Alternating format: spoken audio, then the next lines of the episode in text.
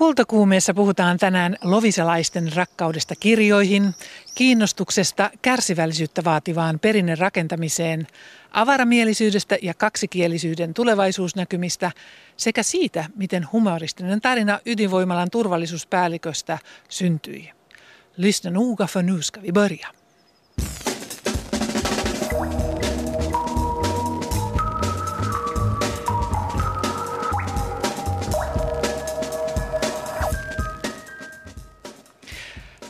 Lovisan on yli 260 vuotta vanha kaupunki ja Lovisan kirjaston pihassa seistään ja Lovisan kirjastohan täytti joitakin vuosia sitten 150 vuotta. Kirjasto- ja kulttuuritoimen päällikkö Jenni Ulsson Korsu, millaiset kirjat kiinnostavat lovilla, lovisalaisia näin kesäisin? No kyllä sen huomaa, että näin kesäisin se on sitä kevyempää osastoa, että dekkareita menee paljon, romantiikkaa, ja sitten toki paljon lainataan myös erilaisia lehtiä ja lastenkirjoja. Tämä kuntahan on kaksikielinen. Miten paikkakunnan kaksikielisyys vaikuttaa kirjahankintoihin? Kyllä se toki vaikuttaa, että me jaetaan aina vuoden alussa kirjamäärärahat suunnilleen asukasluvun eli lainauslukujen suhteessa noin 60 prosenttia suomenkieliselle ja 40 ruotsinkieliselle kirjallisuudelle. Ja, ja näillä mennään sitten, että meillä kaikki esimerkiksi tärkeimmät tietokirjat ja myös kaunokirjalliset teokset hankitaan molemmilla kielillä, jos käännöksiä on. Onko joku aihepiiri, joka kiinnostaa eniten, enemmän ruotsinkielisiä ja, ja, ja mikä suomenkielisiä? Jaa. No Paikallishistoria kiinnostaa yleisesti molempia, mutta mikähän nyt sitten olisi semmoinen, no ehkä nämä Suomen äh, ruotsalaiset omat kirjailijat ja mitä tapahtuu noissa muissa, niin kuin esimerkiksi rannikolla ylipäätään, niin kiinnostaa sitten ruotsinkielisiä enempi. Äh, suomalaisia luonnollisesti sitten enempi tämä niin kuin suomalaiset kirjailijat ja Lovisassa paistaa nyt aurinko niin hellyttävän ihanasti, että nyt on pakko mennä vähän sisälle tästä. Öm, Lovisa on aika laaja kaupunki. Siihen kuuluu myös saaristoa. Miten kaupunki palvelee kirjarakastajia ympäri paikkakuntaa? Kirjastoauto kulkee. Se kulkee ihan laidasta laitaan pitkin poikin. Et meillähän on pääkirjaston lisäksi kolme lähikirjastoa, yksi Tesioilla, yksi Perneassa ja yksi Liljendaalissa. Ja lisäksi tämä kirjastoauto, joka kulkee jokaisena arkipäivänä. Ja se kulkee oikeastaan aika laajalla alueella. Siellä on monenlaista maisemaa. No kyllä juu, että, että meillä on tosiaan maantieteellisesti aika laaja, laaja kunta. Lappilaiset varmaan nauraisi tälle, mutta kyllä semmoinen 100 kilometriä tulee, saattaa tulla ajomatkaa kirjastoautollekin. Tämä kirjastotalo ja kirjasto sijaitsee, kirjastotalo on tosi mielenkiintoinen, sillä on oma historia. Se on tämmöisessä vanhassa puurakennuksessa ja tämä sali, mihin me ollaan just astumassa, missä on ihanat lattiat, niin, niin se on aivan huikea. Mikä ihmeen talo tämä on? No tämähän on vanha seurahuone. Itse asiassa Suomen vanhin puurakenteinen säilynyt seurahuone. Rakennettiin 1863, eli ikä on semmoinen reilu 150 vuotta. No millaista on toimia kirjastona tämmöisessä rakennuksessa? Tietysti täällä on kauneutta paljon ympärillä, mutta entäs kirjojen ja tämmöisen toiminnallisuuden kannalta? No juu, siis kaunishan tämä tosiaan on, mutta et eihän tämä ole maailman toiminnallisin. Et esimerkiksi tuo näyttämö tuolla lava, niin se toimii meillä nykyään kirjavarastona.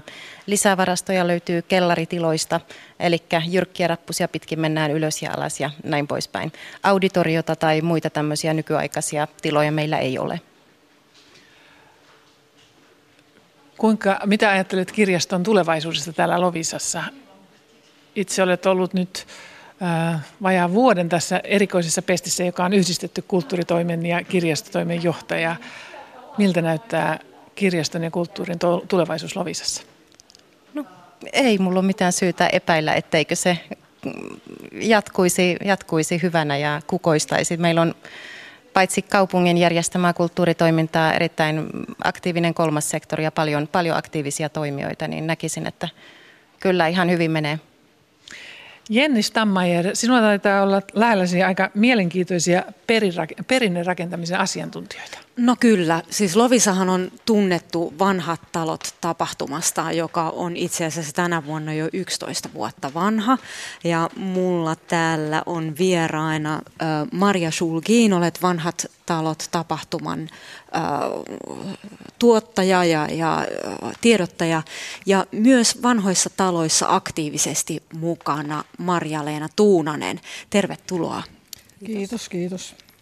Marja-Leena Tuunanen, sinulla on erikoinen ammatti myös, joka liittyy näihin vanhoihin taloihin. Olet opiskellut artesaaniksi, olet koristemaalari. Se ei ole mikään kaikista tyypillisen ammatti. Kerro lyhyesti siitä, että mikä siinä koristemaalauksessa, ilmeisesti myös niin kuin historiallisessa koristemaalauksessa, mikä sinua viehätti niin, että vanhemmalla iällä halusit vielä opiskella artesaaniksi?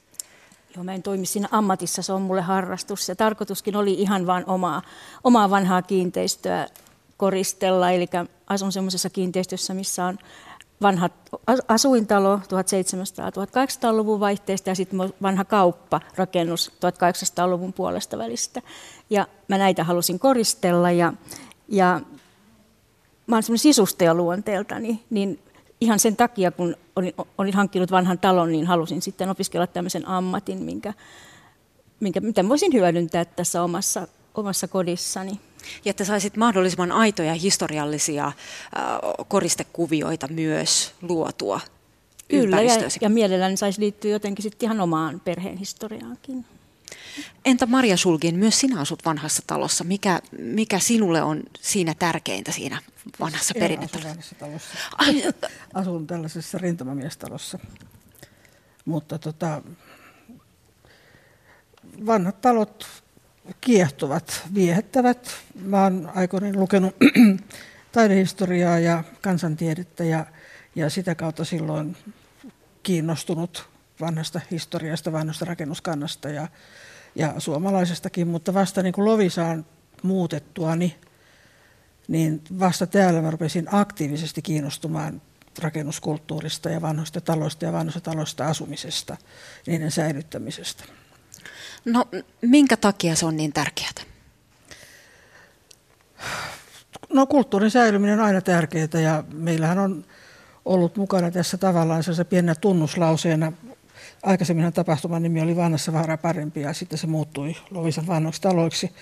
Me Runeberia vähän siterattiin ja sanottiin, että talo ennen mua syntynyt myös jälkeeni jää. Niin nykyisin on, lasketaan talon elinkaareksi tuonne 50 vuotta ja sillä lailla. Mutta tällaisessa vanhassa talossa meidän kaikki, jotka on mukana tässä tapahtumassa, on minimi 100 vuotta. 100 vuotta, 200 vuotta, 300 vuotta vanhoja taloja. Ja, ja siinä tulee tavallaan sellainen jatkuvuus joka niin kuin nykyelämässä puuttuu monessa, monessa asiassa. Se jatkuvuus luo turvallisuuden tunnetta, että näin on ollut ja täällä on ollut ja tämä kestää ja säilyy. Te olette kumpikin muuttaneet Helsingistä pääkaupunkiseudulta tänne Loviisaan, niin koetteko te, että te olette luoneet tällaisen uuden paikallisidentiteetin itsellenne tämän, tämän vanhojen talojen projektin myötä? Marja-Leena Tuunanen. No kyllähän elämä on ihan kokonaan muuttunut. Ja aikaisemmin en ollut ollenkaan kiinnostunut historiasta, mutta tässä Lovisan mukana tuli sitten kiinnostus historiaa ja vanhoihin asioihin. Eli kyllähän se muutti koko elämän. Jätin työpaikkani Helsingissä ja muutin tänne lukemaan kirjoja. Entä Maria Sulkin? No en mä nyt sanoisi, että mä oon tavallaan uutta identiteettiä siinä mielessä niin kuin luonut ihan samanlainen se on. Mähän on pohjimmiltani toimittaja. Mä oon toimittajana tehnyt työtäni kaiken aikaa ja, ja, tota, ja työssäni niin kun muun muassa matkustanut ympäri maailmaa, tehnyt paljon matkareportaaseja ja, ja siinä yhteydessä aina joutunut miettimään sitä, että mikä on niin kuin tässä paikassa jotain sellaista, miksi juuri tänne pitäisi tulla, mikä just täällä on tärkeää. Ja tämä kaikki alkoi itse asiassa siitä, kun Tuomas Rosenberg, joka on tässä ohjelmassa myöhemmin äänessä, pyysi minua puhumaan tällaiseen tilaisuuteen – nimenomaan uutena lovisalaisena siitä, että mitä mä ulkopuolisena näkisin tässä kaupungissa. Ja menin silloin siihen puhetilaisuuteen ja mietin silloin sitä, että mitä kaikkea täällä voisi tehdä, mitä voisi tehdä ja, ja mitä haluaisin tehdä. Ja rupesin miettimään tätä asiaa ja siitä se sitten lähti niin kuin menemään tämä juttu eteenpäin. Ja päästiin sitten tähän vanhoihin taloihin pikkuhiljaa. Maria Sulgin, sinulle myös paikallishistorian välittäminen eteenpäin on tärkeänä toimittajan työssä, myös kirjailijan työssä. Olet toimittanut Kuningattaren kaupungissa kirjan, jossa nämä Lovisan perinnetalot tulee upealla tavalla esille. Oot myös ö, kirjoittamassa lasten satua, jossa Loviisan paikallishistoria on keskeisessä roolissa. Kerro siitä, että minkä takia tämän paikallishistorian välittäminen eteenpäin on niin tärkeää? No, se, tämä satu varsinaisesti, jos on satukirja sinänsä, se on tällainen dokumenttisatukirja. Eli siis se käsittelee Lovisan historiaa 300 vuoden aikana erään sinipian näkökulmasta – ja, ja kaikki toisin sanoen, kaikki mitä siinä tapahtuu, on oikeasti tapahtunut historiassa. Sitten siinä tulee vain näitä pieniä viahteita ja muita vastaavia. Mun mielestä on tärkeää, juuret on aina tärkeitä kaikille ihmisille.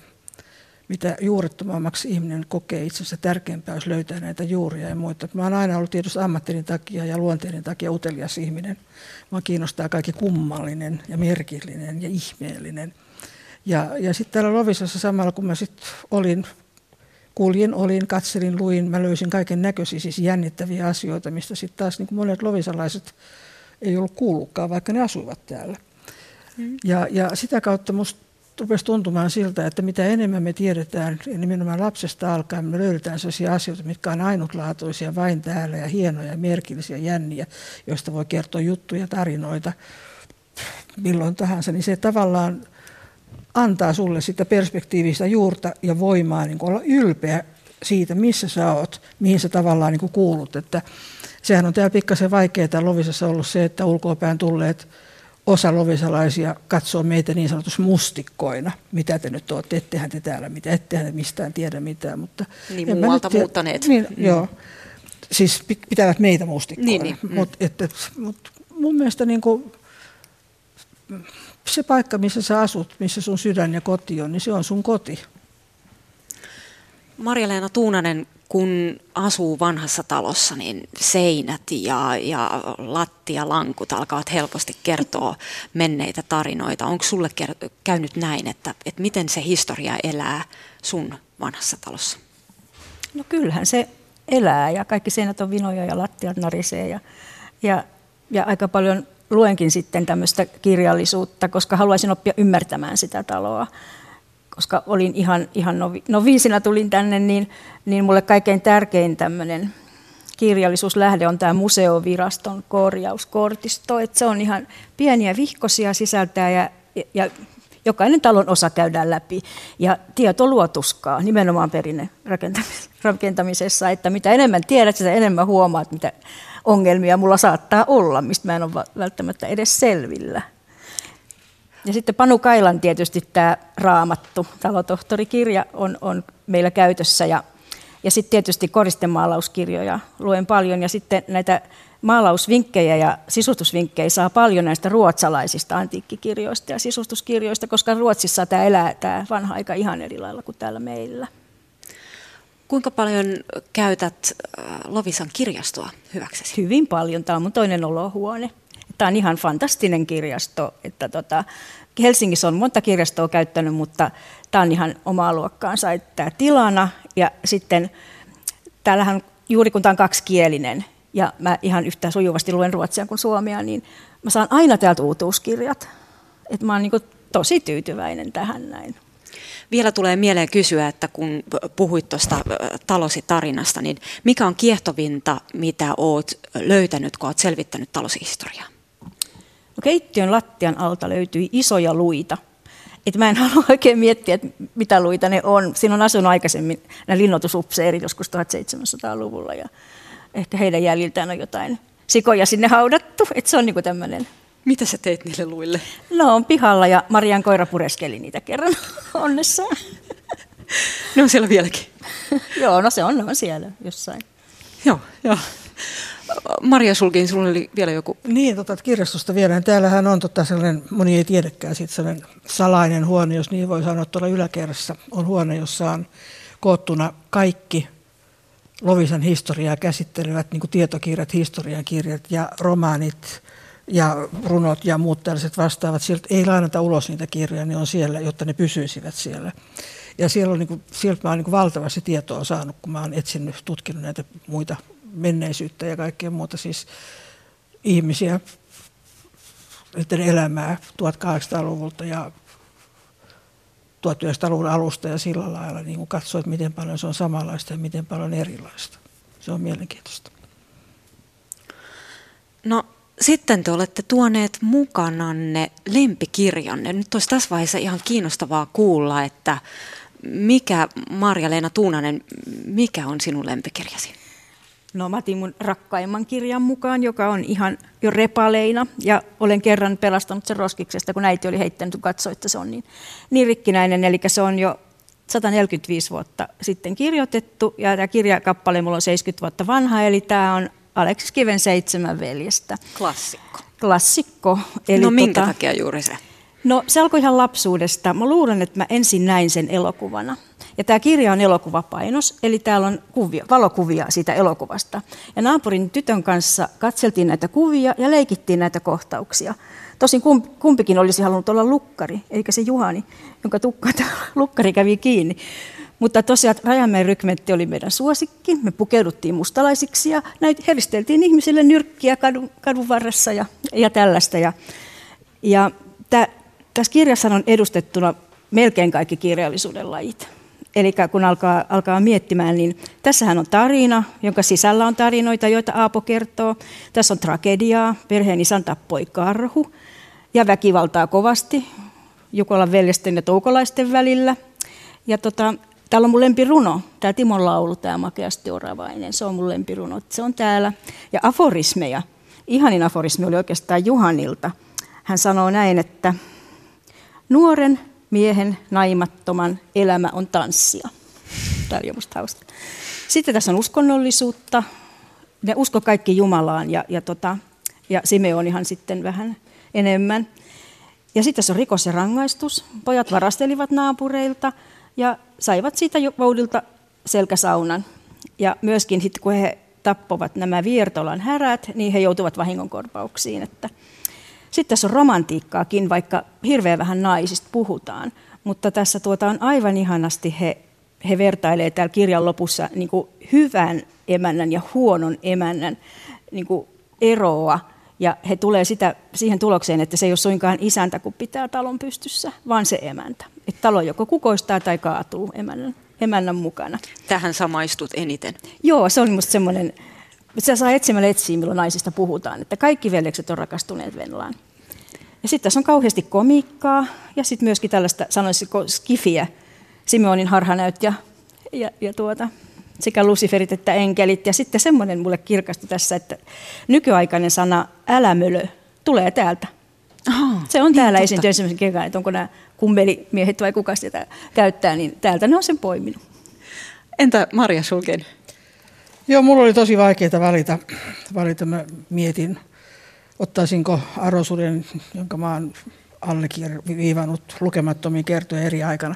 Tai sitten Doris Lessingin nämä shikastat, nämä skifisysteemit. Tai sitten Dürerin Alexandria kvartetti, jossa on sama tarina kerrottu neljä kertaa. Mutta sitten mä päädyin nimenomaan Lovisan takia kirjaan, vuonna 1971 kirjoitettuun kirjaan Krister Chilman Ihminen, joka järkkyi jossa niin kuin, kerrotaan alkoholimista, homoseksuaalisuudesta ja erään avioliiton ongelmista. Ja tämä kirjahan ilmestyi samana vuonna, kun homoseksuaalisuus kielet, siis tämä dekriminalisoitiin, kun tämä kirja ilmestyi. Ja se, mikä siinä niin kuin on tavallaan niin kuin tärkeintä, tiivistyy hirveän paljon siinä esipuheessa, jossa, jossa Silman kertoo, miksi hän on kirjoittanut tämän kirjan – ja kertonut näistä asioista, joista normaalisti ihmiset on siis suusupussa. Eli tällaista häpeästä, kun kaikki ihmiset niin kuvittelee, että se oma pieni häpeä olisi pieni tai suuri, se on ainutlaatuinen hämmästyttävä. Kukaan muu ei niin suurta häpeää kanna kuin ihminen itse. Ja kun ihmiset pystyisi avautumaan ja niin kuin näyttämään itsestään muitakin asioita, niin ne näki samalla, että se ei olekaan niin kuin se oma häpeä niin hirvittävän suuri, vaan hyvin monella ihmisellä on näitäkin ongelmia, mistä hän puhuu tässä näin. Ei ne ole mitenkään ainutlaatuisia millään lailla leimaavia juttuja. Ja, ja tota, tässä on tämmöinen pieni kohta, minkä mä lukisin tästä nopeasti. Mitä yksinäisempi yksityinen ihminen luulee olevansa häpeällisen salaisuutensa kanssa, sitä enemmän hän pelkää tulevansa paljastetuksi. Mitä enemmän hän pelkää tulevansa paljastetuksi, sitä enemmän hän antaa toisten ihmisten ja repressiivisen poliittisen vallan käyttää itseään hyväksi. Ja mitä enemmän häntä hyväksi käytetään ja hän sallii itseään hyväksi käytettävän, sitä enemmän hän pelkää, koska hän täysin syystä kokee juuri hyväksikäytön selvänä vahvistuksena pelon aiheellisuudelle.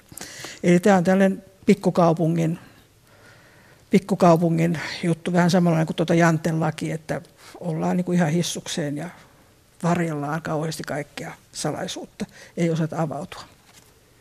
Pikkukaupungilla on hyvät ja huonot puolensa ja, ja nyt mä luulen, että tästä voitaisiin mennä eteenpäin. Tämä oli mielenkiintoinen ajatus ja, ja siirtyy eteenpäin. Liisa, sä oot varmaan jossain täällä tämän kirjaston koristemaalausten pauloissa. Missä sä mahdat liikkua tällä hetkellä? Henkilö, historia, biografier, populaarimusiikin edustajat, populaarimusiikin företrädare, teatteri tai teatterikonst, tanssi, dans. Hei, täällä kaikissa hyllyissä on niin tota, kahdella kielellä tosiaan, äh, ensin on kyllä suomen kieli ja sitten on ruotsin kieli ja vieressäni on kaupunginvaltuutettu, sosiologi ja kirjakahvila-aktivisti Tuomas Rosenberg. Miksi täällä on kaikki näin vahvasti kahdella kielellä? Koska kaupunki ja koko seutu on vahvasti kaksikielinen. Öm, sinulla on myöskin kirja mukanasi. Öm, millainen kirja sinulla on mukana? No sanon, sanon kuten Maria Schulgin, että oli äärimmäisen vaikea valita, mutta, mutta ajattelin, kun ollaan nyt kirjastossa ja oli äsken puhetta, Jenni Ulson Korsu sanoi, että ihmiset lukee kesäisin dekkareita, niin otin mukaan Umberto Ekkon Ruusun nimen, joka on siitä mielenkiintoinen, että se on sekä dekkari että varsin monikerroksinen filosofinen teos, jossa on erittäin monta pohjaa ja joka sijoittuu erellä, keskiaikaiseen luostariin, joka itse asiassa on kirjasto, jossa, jossa vaalitaan kaikkein salaisinta kirjaa. Ja muistaakseni siinä kirjastossa oli käytäviä. Täällä ei ole käytäviä, vaan aivan ihania tapetteja, vanhoja tapetteja. Täällä on hyvin eri tavalla sisustettuja huoneita ja nyt mä haluan viedä sut tänne äh, punatapettiseen huoneeseen, josta avautuu ihana näkyvä tonne itäiselle Pitkäkadulle. Ja täällä on meillä odottaa joo, pyöreä pöytä ja mennään sen ääreen.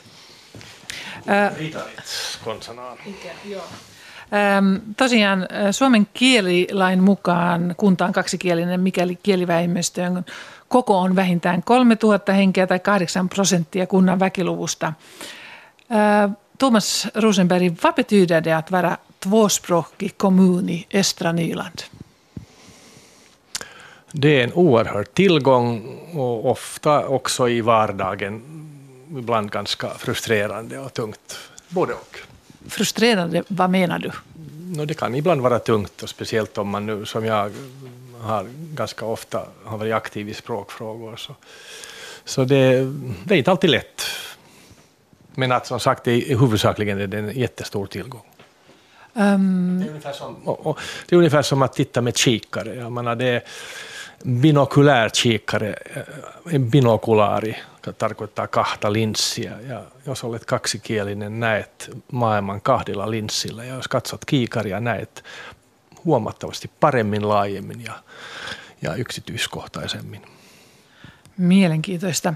Mutta Suomessa tosiaan on ryhmittymiä, jotka väittävät, että idea Suomesta kaksikielisenä maana ei perustu realiteetteihin, vaan kyse on yksilön henkilökohtaisesta asenteesta Suomessa puhuttuihin kieliin.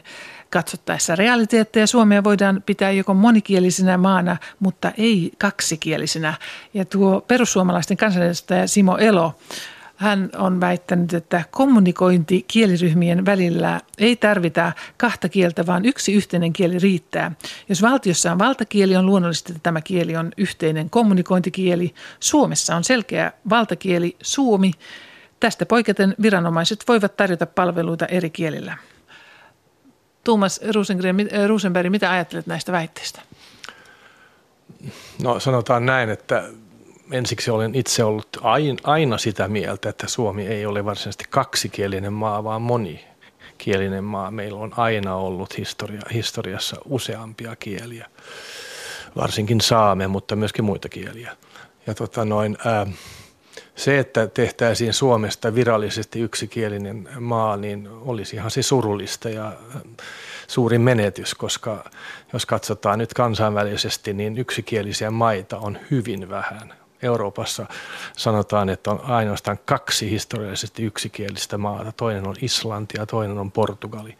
Lähes kaikki, muut, kaikki muut maat Euroopassa ja lähes kaikki maat maapallolla ovat monikielisiä. Se, että Suomi on, on, on virallisesti kaksikielinen, niin se, siihen on tietysti historialliset syynsä.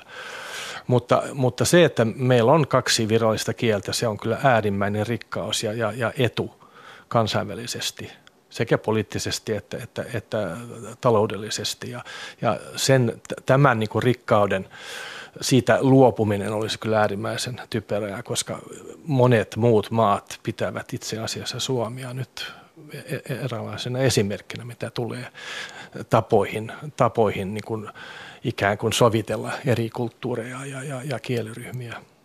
Niin Suomessa on aina ollut monia eri kulttuureita, on venäjänkielisten ja, ja, ja sitten kun me ollaan nyt Lovisassa, joka on itse asiassa mielenkiintoinen rajakaupunki, sillä Lovisahan syntyi oikeastaan eh, sen jälkeen, kun Turun rauha solmittiin 1700-luvulla, niin onko tämä monikielisyys, miten se näkyy tämän päivän Lovisassa? No näkyyhän se monella tavalla. Siis ensinnäkin tietysti siinä, että, että tämä on elä, elävästi kaksikielinen kaupunki. Täällä pärjää todella hyvin sekä suomeksi että ruotsiksi. Mutta on täällä hyvin paljon muitakin kieliä. Siis meillä on nyt ikävä kyllä siis pakolaisia ja, ja, ja maahanmuuttajia aika, aika vähän, mutta on, on, on sentään täällä Lovisossakin ja, ja, ja, ja läheisyys Venäjään ja Pietariin. Kyllä se näkyy täälläkin. On meillä Lovisossa aika paljon venäläisiä ja se on ihan vain hyvä asia. Tuomas Rosenberg, olet myöskin kirjakahvila aktiivi. Mikä tämä kirjakahvila toiminta Lovisassa on ja mitä se käytännössä tarkoittaa? Se tarkoittaa sitä, että me joka toinen ja nyt jo lähes joka lauantai kokoonnutaan lauantaisin kello yhden ja kahden välillä keskustelemaan kirjoista. Ja, ja se tapahtuu niin, että, että, että haastatellaan jotain tänne kutsuttua kirjailijaa ja, tota, no, ja sitten keskustellaan yleisön kanssa. Ja se on nyt toiminut jo, nyt jo yhdeksättä vuotta että kohta kymmenen vuotta täyteen ja erittäin suosittu ja, ja, ja sen ovat jopa helsinkiläiset kustantajat huomanneet ja pyytävät tulla tänne ja kun helsinkiläiset kustantajat pyytävät tulla tänne, niin se sanoo sentään jotain siitä, että täällä me ollaan onnistuttu. Tässä aikaisemmin kun puhuttiin, niin, niin lovisalaisuus on, on mielenkiintoinen ilmiö. Mikä on sinun suhteesi lovisalaisuuteen? Oletko täällä syntynyt vai tänne tullut? No äsken oli, kun oli puhetta perinnerakentamisesta ja, ja, ja Maria ja Maria-Leena olivat äänessä, niin, niin heidän näkökulmastaan minä olen vanha lovisalainen, mutta en ole ollut täällä kuin runsaat 20 vuotta. Että minä, lovisalaisten näkökulmasta minä olen tänne muuttanut. Minä olen, mutta, mutta olen sen verran kauan täällä ollut ja, ja ehkä ruotsinkielisenä ehkä nopeammin sulautunut tähän niin kuin paikalliskulttuuriin luulen tuntevani Lovisan, Lovisaa ja Lovisan historia nyt jo aika hyvin ja olen sen kanssa ollut aika paljon tekemisissä ja se on erittäin mielenkiintoista. Koska itse tulen paikakunnalta, tulen Tikkurilasta ja, ja sitä Tikkurilaa, jossa minä kasvoin, sitä ei enää ole, ei edes fyysisesti ole, joten tämä on minun uusi paikkani plus sitten kesäpaikka. Ähm, sanoit tuossa, että äh, Suomen kaksikielisyys on ikään kuin esimerkki monelle maalle maailmassa. Niin mitä ajattelet kaksikielisten ja monikielisten asemasta ja tulevaisuudesta Suomessa? Niin tosiaan se on kyllä esimerkkinä ja siis useimmissa monikielisissä maissa maailmalla niin, niin nämä, nämä alueet, siis nämä kieli, kieli suhteet määrätään niin kuin alueellisesti, että on tietty kantoni tai tietty alue maasta, joka toimii yksikielisesti. Niin on Kanadassa, niin on Belgiassa, niin on Sveitsissä ja niin edelleen. Että Suomi on siitä hyvin harvinainen poikkeus, että täällä koko maa on virallisesti kaksikielinen. Siihen on tosiaan niin historialliset syynsä. Tietysti nyt näin lyhyellä aikavälillä, kun katsoo tällaista poliittista keskustelua, niin ehkä näyttää hieman huolestuttavalta, mutta mä olen kyllä hyvin luottavainen tulevaisuuden suhteen, koska mä olen aivan varma siitä, että, että suomenkielisetkin tässä maassa tajuavat ja arvostavat sitä, että, että se on meille vain hyödyksi, että meillä on, kuten sanoin, binokulaarinen näkö, että me näemme paremmin ja me näemme rikkaammin kahden kulttuurin välityksellä. Enkä tosiaankaan ole niin kuin huolestunut tämän asian suhteen niin kuin tulevaisuudessa. Että, äm, se on niin kuin tällaista niin kuin, unelma yksikielisestä Suomesta, niin, niin sehän oli vahva silloin, kun Suomi itsenäistyi ja, tota noin, ja, ja hyvin suuri osa ruotsinkielisestä älymystöstähän oli myöskin suomenkielisen Suomen kannalla. Se ei silloin onnistunut. Ruotsinkielinen Suomi oli sen verran vahva silloin vielä, että maasta tuli kaksikielinen. Mutta on hy- hyvä muistaa tänä päivänä, että, että suomalaisuuden etu nenässä tota, noin, taistelivat nimenomaan ruotsinkieliset kaikki Sibeliukset, Galen Kallilat ja muut, ne eivät nippanappa osasivat suomea. Snellman ei kirjoittanut mitään suomeksi. Nämä Sibeliukset ja Snellmanit olivat myöskin aikamoisia runoilijoita, sävelrunoilijoita ja muita. Jenni Stammajer, sinulla taitaa olla joku ihminen siellä, jolla on runojen kanssa tekemistä. Kyllä, mulla on runojen rakastaja loviisalainen Ulla Ora kanssani keskustelemassa seuraavaksi. Tervetuloa Ulla. Kiitos. Sä toit mukanasi, mä pyysin sua tuomaan mukanasi lempirunokirjaasi. Mikä on lempirunokirjasi? No itse asiassa tämä on Shakespeare, Romeo ja Julia. Tämä ei ole varsinaisesti runokirja, tämä on näytelmä, mutta tämä on mun mielestä täysin runoa ja hienoa runoa. Eli tämä niin kuin runon maailma näytelmään ikään kuin ujutettuna on, on sulle se, mikä, mikä tässä kiehtoo vai miten tämä pitäisi tulkita?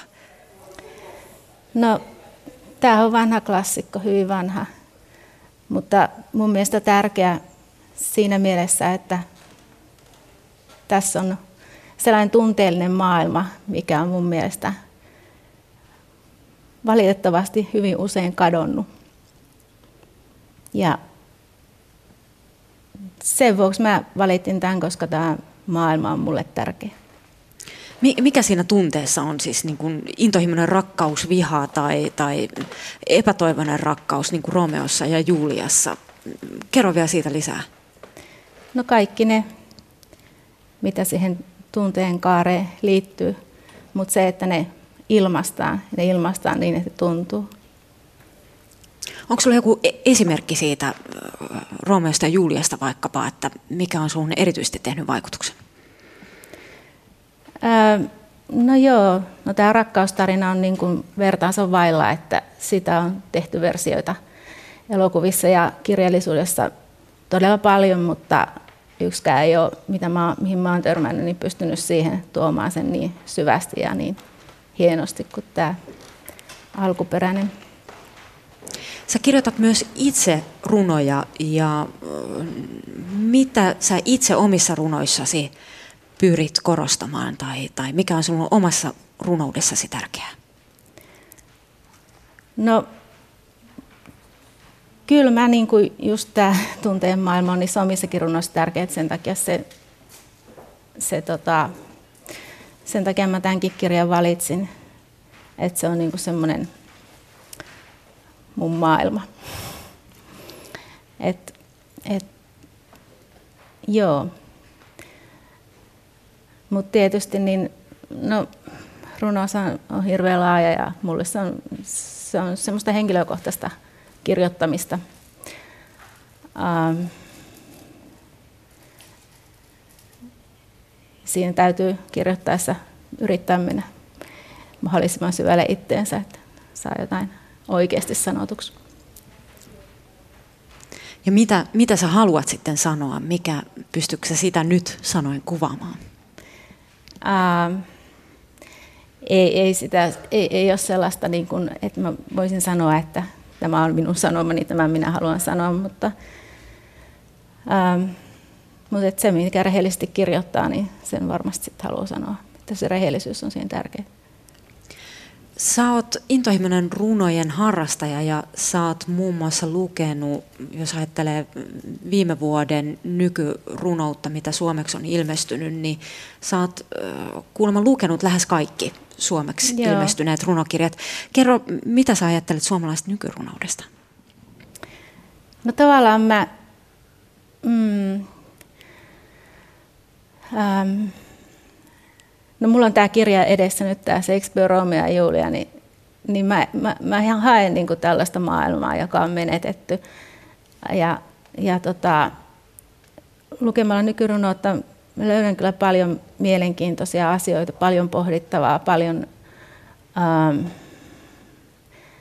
ähm, haastavaa filosofista ajattelua, mutta että ähm,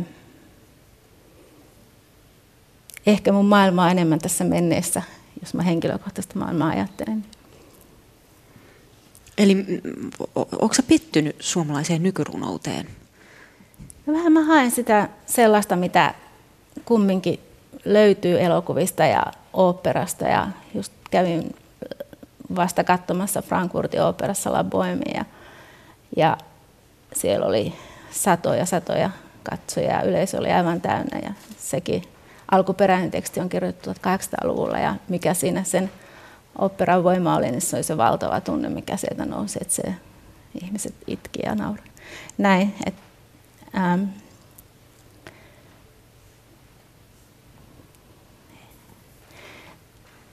et se on tota, joo. Että se tunne on se, mitä sä jäät kaipaamaan suomalaisessa nykyrunoudessa. Niin se on, että et, et niin kun, et se koskettaa ihan oikeasti. et tota, joo, kyllä, kyllä on paljon, niin kuin mä äsken sanoinkin, että on, on paljon hyvää kirjallisuutta, joka herättää uusia ajatuksia ja filosofista pohdintaa ja, ja, ja sellaista aisteista todellisuutta, mutta, mutta ähm, se mitä mä tosiaankin itse sanoin, niin on ehkä näissä Julian sanoissa, että Sanoja rikkaampi on tunteen syvyys, ydin sen ylpeys on eikä kuori. Kerjää ja aarteittensa määrän tietää. Mun lempein aarre on niin ääretön, etten voi laskea sen puolta määrää.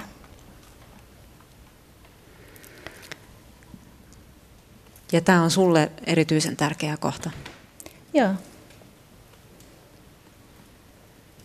Näihin runollisiin sfääreihin pitää oikeastaan nyt lopettaa. Mutta mä luulen, Liisa, että sulla on aika paljon maallisempaa lyriikkaa siellä nyt keskustelussa, nimittäin Mjölk, huumoriduo Mjölkistä tuttu Lasse Kastarinen on sulla vieraana siellä. Pitääkö paikkaansa? Kyllä, vieressäni on Terri Kastarinen, niin kuin hänet Mjölkissä tunnetaan. Sinä olet myös Lasse Loviselainen opettaja. Mikä muuten sun suhteesi on Lovisaan? Äh, olen alkujaan porvolainen, eli Porvon naapurikaupungina Lovisa on tullut tutuksi ja silloin teininä meillä kävi iloisia lovisalaisia nuoria vieraana ja esittivät hauskoja lauluja ja tykättiin kovasti niistä, niin sitten kostoksi teimme heille, heille kappaleen Lovisa är en smutsig stad, eli Lovisa on mutsinen kaupunki. Ähm, Joitakin vuosia sitten jouduit varvasleikkaukseen ja viihdytit itseäsi kirjoittamalla esikoisromanin Saastamoinen ja maapallon pysähdys. Kirjassasi leikittelet koomisella ekokatastrofilla, mutta tuo kirja on ollut tuotantotavaltaan ekologinen. Millä tavalla kirjan tuotanto voi olla ekologinen? No siinähän ensinnäkin lähtökustannus on nolla. Että kirjoitat, luot tarinan, bittejä jonoon – ja sitten siinä kohtaa, kun tulee kustantamisesta kyse, niin tota, kokeilin joillekin kustantajille, ei mennyt läpi.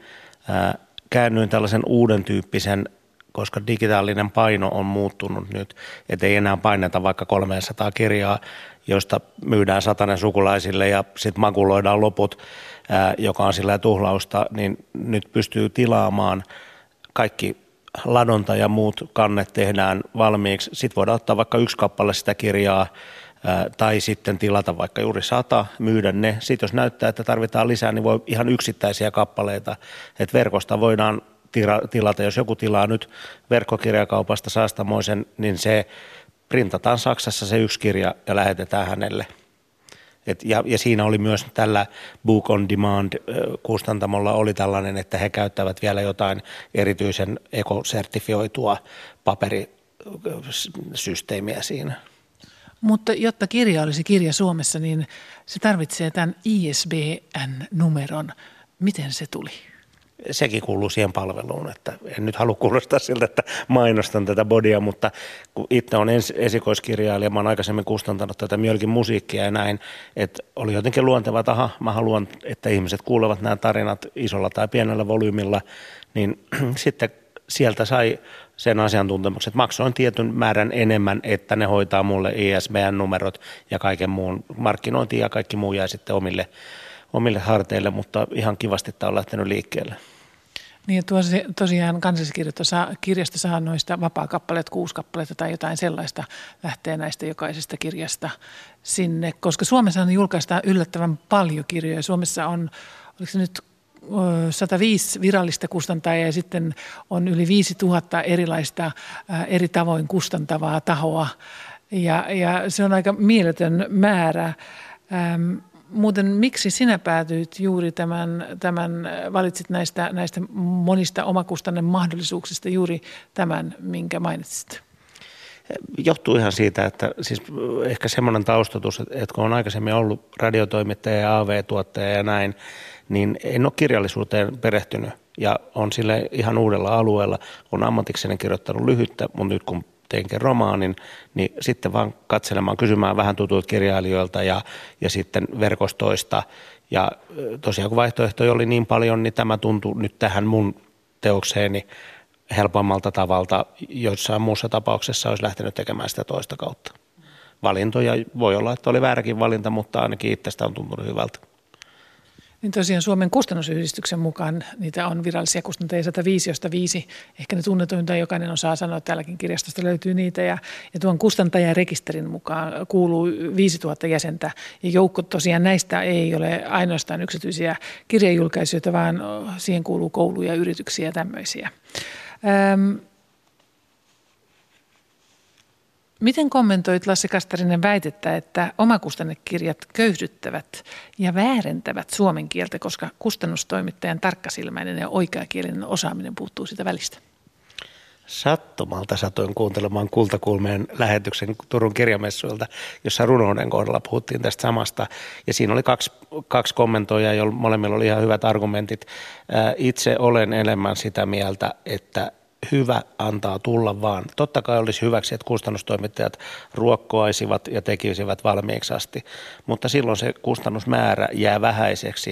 Että sitten kun siellä isolla kentällä on paljon roisketta, niin sieltä tulee enemmän tärppejä. Että kyllä ne ehtii sitten saada sen palautteen myöhemmin.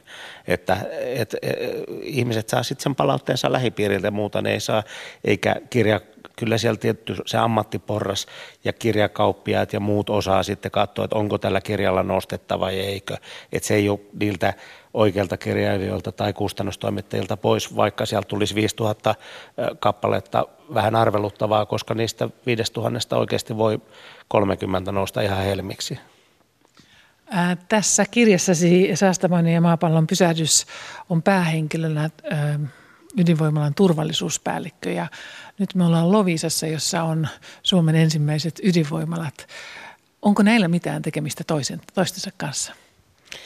Muutin Lovisaan vasta muutama vuosi sitten, joten aloitin tämän kirjoittamisen Kulosaaressa.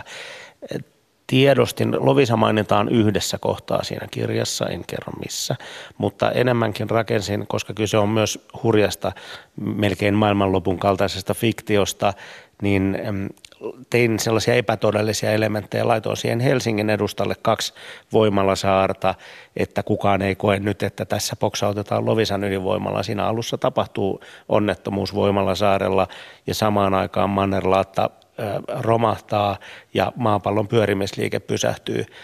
Oli helpompi käsitellä tätä fiktiota vuodelle 2018 tällaisissa fiktiivisissa voimaloissa kuin Lovisan voimalassa. Että, että mulla on ihan myönteinen kokemus Lovisan voimalasta. Kävin 90-luvulla pääsin sinne sisälle käymään silloin, kun siviileillä vielä oli mahdollista, niin, niin tota, en, ole, en ole kauhuissani siitä, vaan suhtaudun aika asiallisesti, että, että kiinnostava aihe. Siinä on kuitenkin niin isoja voimia, että jollain mun piti, kun alkuperäinen ajatus oli se, että miten maapallo voisi pysähtyä, niin sitten lähteä sitä, niin tavallaan sellaisia, että kun tiedetään esimerkiksi, että ihmisten patorakennelmat ovat romahduttaneet mannerlaattaa jossain kohtaa, niin mikä olisi vastaava voima, niin silloin tämä ydinvoima oli ikään kuin käyttövoimana tässä aika käyttökelpoinen. Teemasi ovat aika pelottavia. Miten valitsit tuohon pelottavan fiktion kirjoittamiseen huumorin? No sitten sille varmaan lähti tämä päähenkilön hakeminen, että tapahtuu jotain järjetöntä koko maapallolle. Suomi jää jatkuvaan auringonpaisteeseen, ollaan niin kuin välimeren ilmastossa ja Amerikka joutuu varjoon. Niin sitten sitä selvittämään laitetaan päähenkilö, joka on käytännössä melkein mykkä. Ihminen, Harri Saastamonen, ei tykkää ihmisistä, ei tykkää puhumisesta, yrittää selvitä kaikesta niin kuin vain älyllisesti. Erittäin älyllinen tyyppi, että sitten siinä on paljon sen pään sisäistä pohdintaa ja faktaa ja detaljia ja miten hän joutuu televisioon ja sinne tänne Yhdysvaltain presidentin eteen selvittämään, kun kuitenkaan hän ei halua sanoa sanaakaan. Katoin, että siitä syntyy semmoinen kontrasti, joka pitää tätä tarinaa niin kuin elossa. Kun tuollaisen kirjan kirjoittaa, niin on sen kirjoittajalta pakko kysyä, millainen kirjallisuus sinua itseäsi innoittaa, Lasse Kastarinen? On ollut hauska saada referenssejä. Ihmiset on keuskellut ihan kivalla tavalla kirjaa ja siellä on viitattu Jari Tervoon ja Tuomas Kyröön ja Arto Paasilinnaan ja Emma Nummiseen. oikeasti en lue kirjoja, en ole lukenut yhtään heidän teostaan. Että tota, mä oon enemmän elokuva- ja ääni-ihmisiä ja tarina-ihmisiä. Et kirja on itselleni hyvin hankala käyttöliittymä. Luen yhden kirjan ehkä vuodessa. Nyt kun on alkanut harrastaa, niin nyt on ruvennut sitten lukemaan vähän enemmän. Että on tietysti yliopiston tenttikirjat ja muut on luettu, niin kuin, mutta lähtökohtaisesti se kirja formaattina ei kiinnosta. Mikä on suhteesi Lovisan kirjastoon, joka on tässä aika sinun naapurissasi? Tämä on hieno paikka, mutta käytän todella vähän, mutta kaikki mitä on kysynyt, niin löytyy asiallisesti ja nopeasti, että viehättävä. Mä olen itse asiassa asunut tässä samassa pihapiirissä aikaisemmin 90-luvulla, kun olen asunut täällä, niin tutuksi on tullut. Jenni Stammayer, Tämä Lovisa on yllättänyt meidät kummakin tänä päivänä tällä aurinkoisuudella ja helteisyydellä ja hyväillyt meitä monin tavoin, eikö olekin? Joo, ja tiedätkö mitä Lisa, nyt mä rupean jo pakkaamaan reppua ja mun tekee mieli nyt lähteä tutkimaan noita vanhoja taloja. Mä olin niin näissä paikallishistorian tarinoissa, että eiköhän lähdetä, meillä on täällä näin paljon näitä oppaitakin. Kyllä, kiitoksia lähetyksestä. Jenni. Kiitoksia Kiitoksia vieraat, kiitoksia Lisa Enkel. Yleisö pääsee sitten tutustumaan Lovisan vanhoihin taloihin elokuun viimeisenä viikonloppuna. Ja kultakuumeesta nyt siis tältä kertaa kiitoksia. Huomiseen huomenna Hanna-Mari Luukkanen juontaa ja kysyy, kenen lauluja lapsesi laulaa. Hänellä on vieraana Eeva-Leena Pokela, lasten laulujen supertähti ja Bianca Morales. Kiitoksia kuulemiin.